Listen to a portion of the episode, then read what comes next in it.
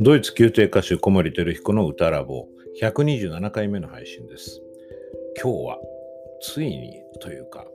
まあ、ついにですね、フランス語歌唱発音についてお話します。これはまあずっと前から要望も結構あって、あの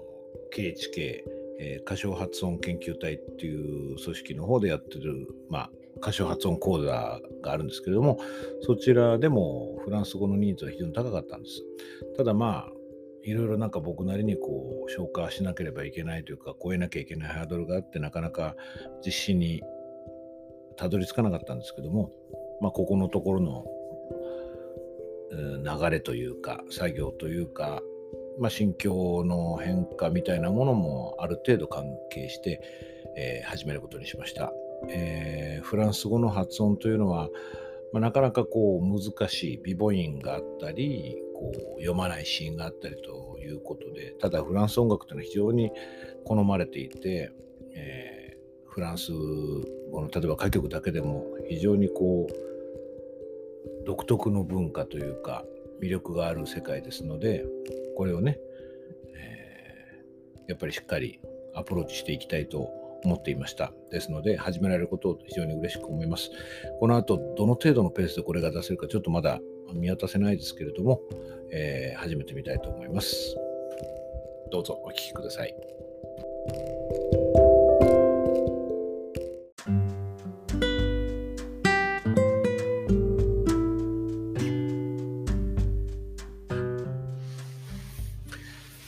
声楽文化資料室今日は初めてフランス語の発音についてお話ししようと思います。えっ、ー、と、まあ、歌唱発音ということを、まあ、提唱というかですね、歌唱と発音がこう結びつくのが大事だっていうようなコンセプトで、歌唱発音研究隊、KHK という、まあ、組織をあの、まあ、主催してですね、もう長いことやってますけれども、あのコロナ禍に入ってからはオンラインで定期的に講座をやってます。で、もともとはドイツ語の発音から始めて、まあ、発声とかいろんな対談をやって、まあ、この間、初めてイタリア語の歌唱発音について、舞台語発音について講座をやりました。うんま、近々フランスものフランス語についてもやりたくて、実はこれ、アンケート取るとフランス語の発音を扱ってほしいっていうニーズが一番高いんですよね。僕もやりたかったんですけれども、まあ、僕がフランス語話者でないことで、うん、なでしょうね、いろいろちょっと自分としても割り切りきれないところがあったんですけれども、うんここに来て、えー、やはり必要性があるなと思って、一歩フランス語に関してはこう前に進めたいと思って。で、まあ、ポッドキャストでもですね、あのまあ、何回かに分けて、その、お話できることを話していこうかなと思って、今日はその第1回ということになるかと思います。えっと、僕がやっているフランス語のメソッドは、まあ、今、5ポジションという言い方をしてるんですけども、つまりポジションが5つあるということですね。これは、その、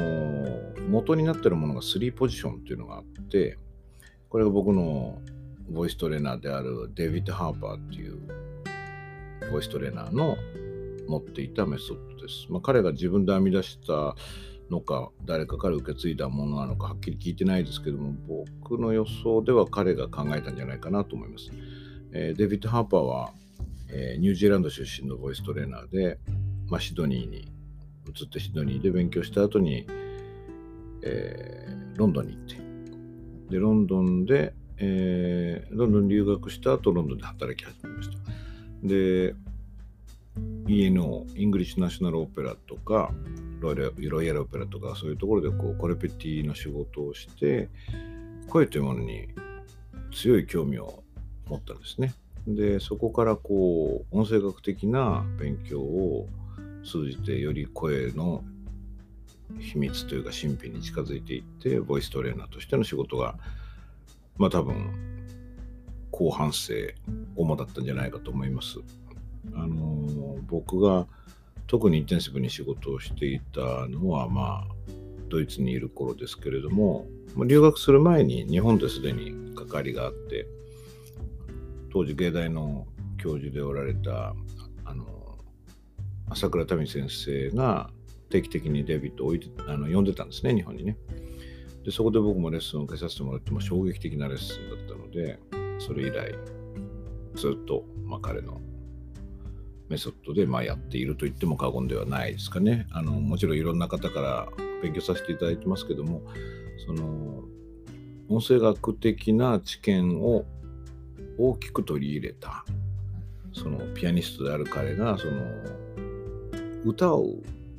歌を歌う、その声を出すのが主な仕事ではないという立場からやっていることを取り入れて。でまあその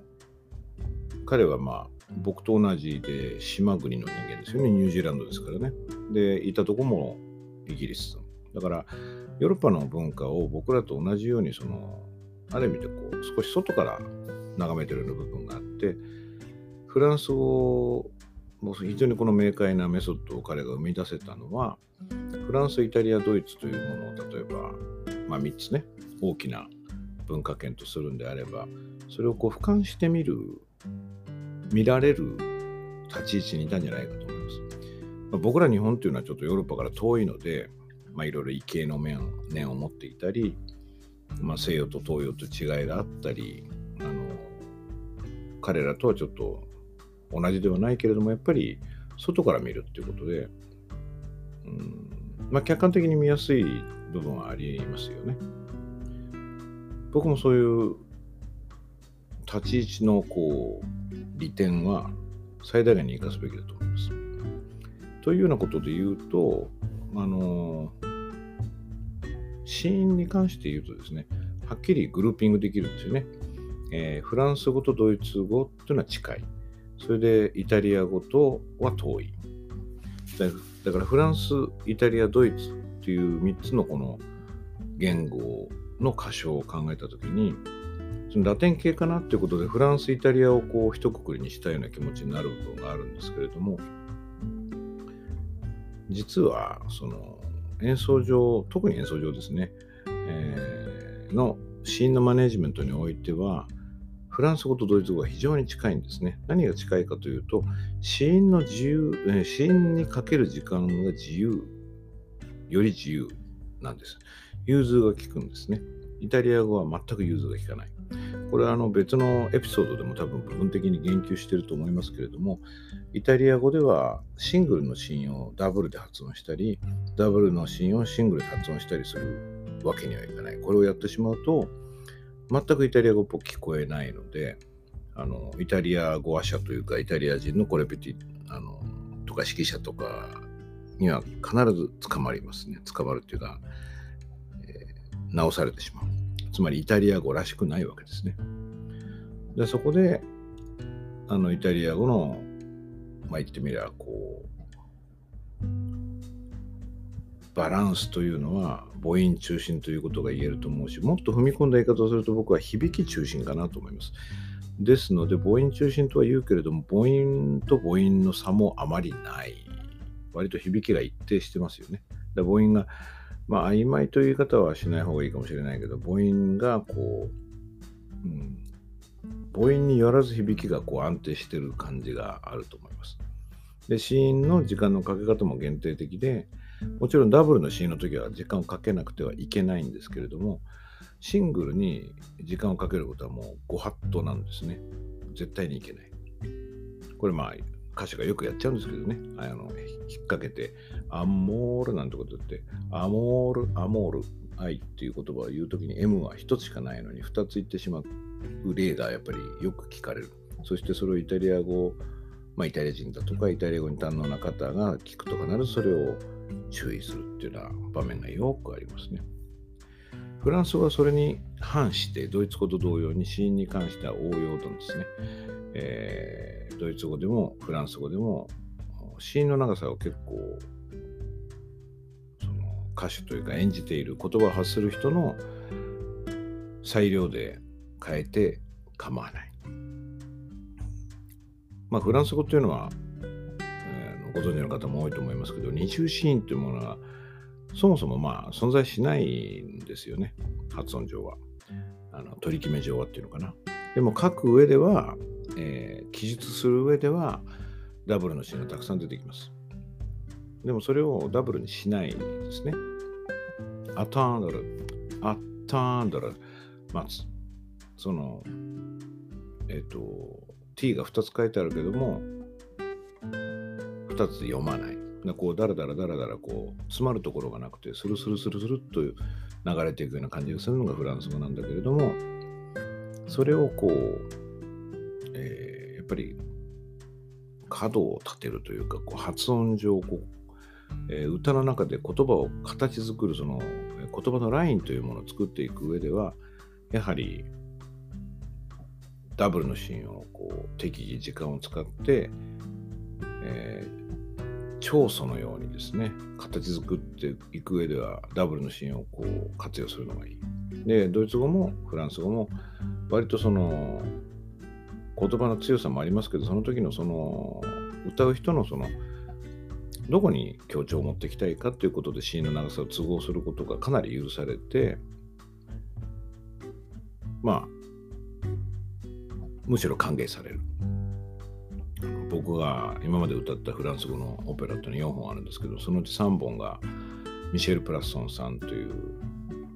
イタリアオあフランスオペラ界のまあ、重鎮って言ったらいいんですかね、もう80過ぎてもう日本に来るのも難しいと思いますけれども、それまで熱心に日本にも来られてて、もう非常に評価の高いオペラ指揮者、まあもちろんシンフォニーの世界でも素晴らしい成果を上げられてるんですけれども、まあ、彼がとにかく信用をしっかり言えということをずっと言ってましたね。まあ、僕はそのシーンフェチなところがあるので、そういうつもりでシーンはバリバリ時間をかけていたので、彼はまあ、シーンに関しては僕僕に対してあまり注文することはなかったですけども彼が全体に対して呼びかけるその歌詞に対して出してるリクエストというものが僕が例えば KHK とかでこうドイツ語についてこうシーンをこう活用するっていうんですかねそっちの方向と非常に近いなと思ってました。そう。まあ、5ポジションの話をちょっとしないとね、最初に5ポジションって言ったので、これあの5ポジションというのは、その今シ、ーンの話をしばらくしましたけども、母音のことです。で、もともとは3だったのが5になったなったというか僕がしたんですけども、それはまあ美母音というものが日本人にとってはかなり難しいので、美母音を別に2つポジションとして加えて5つにしました。えっ、ー、と、今日はその構造だけ簡単にお話して、このエピソードを終わればいいかなと思っています。えー、5ポジションの3つはですね、そのメインになる3つは、オープン、キス、スマイル。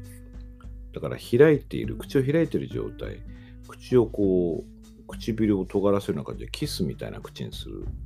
のが2つ目。で、3つ目がスマイルですね。口が横長な感じです。あまり大きく開かないで、顎を落とさないで、唇の形が横の線みたいになってる。えー、オープンポジション、開いてるポジション、キスポジション、えー、口をこう尖らすっていうかね、丸く小さくする。で、えー、スマイルが横長。この3つがメインの3つです。えっ、ー、と、あとの2つはですね、まあ先ほど申し上げたようにビボインです。ビボインには、ビボイン4つありますけれども、そのうちの3つがオープンです。あのビボイン、あ、えのビボイン、え、え、お、え、えの鼻母音、あ。これがオープンです。で、残る一つ、おの鼻母音、オン。これが、キスの nasal、え、キスの nasale、キスの鼻母音。なので、え、鼻母音が4つありますけれども、そのうち3つがオープン鼻母音で、1つがキス鼻母音ですね。ですから5つを並べると、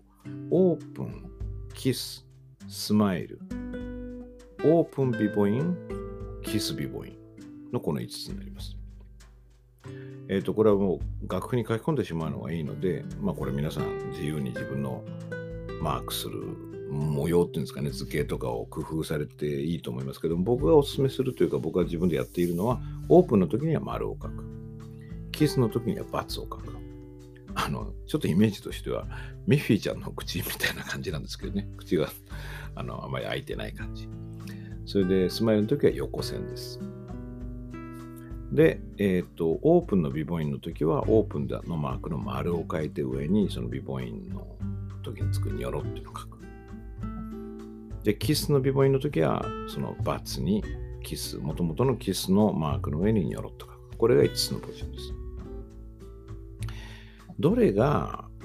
どの母音にこう適用されるのかっていうのはまあ要するに開口母音か平行母音かっていうこととかそういうことを辞書で調べるとですねある程度わかると思うんですね。なので、まあ、今日はちょっとそこまではいかずこの5つの紹介にとどめておきます。でなかなかね例外が多いんですねこのルールの中に。だからそれは随時またあの足していこうと思うんですけれども今日のところは、まあ、フランス語というものの特徴と5ポジションの構造だけお話ししておきます。あの、これだけだとまだ使い始められないと思う方もいるかもしれないけど、この5つのマークをね、もし楽譜に書いてみて、それで読んでみたりすると、それだけで結構頭が整理されることがすでに起こるんじゃないかと思います。フランス語の発音にあの興味を持たれてる方は、ぜひ、すぐにでも始めてみてください。今日はフランス語の歌唱発音5ポジションのお話を第1回としてお話しました。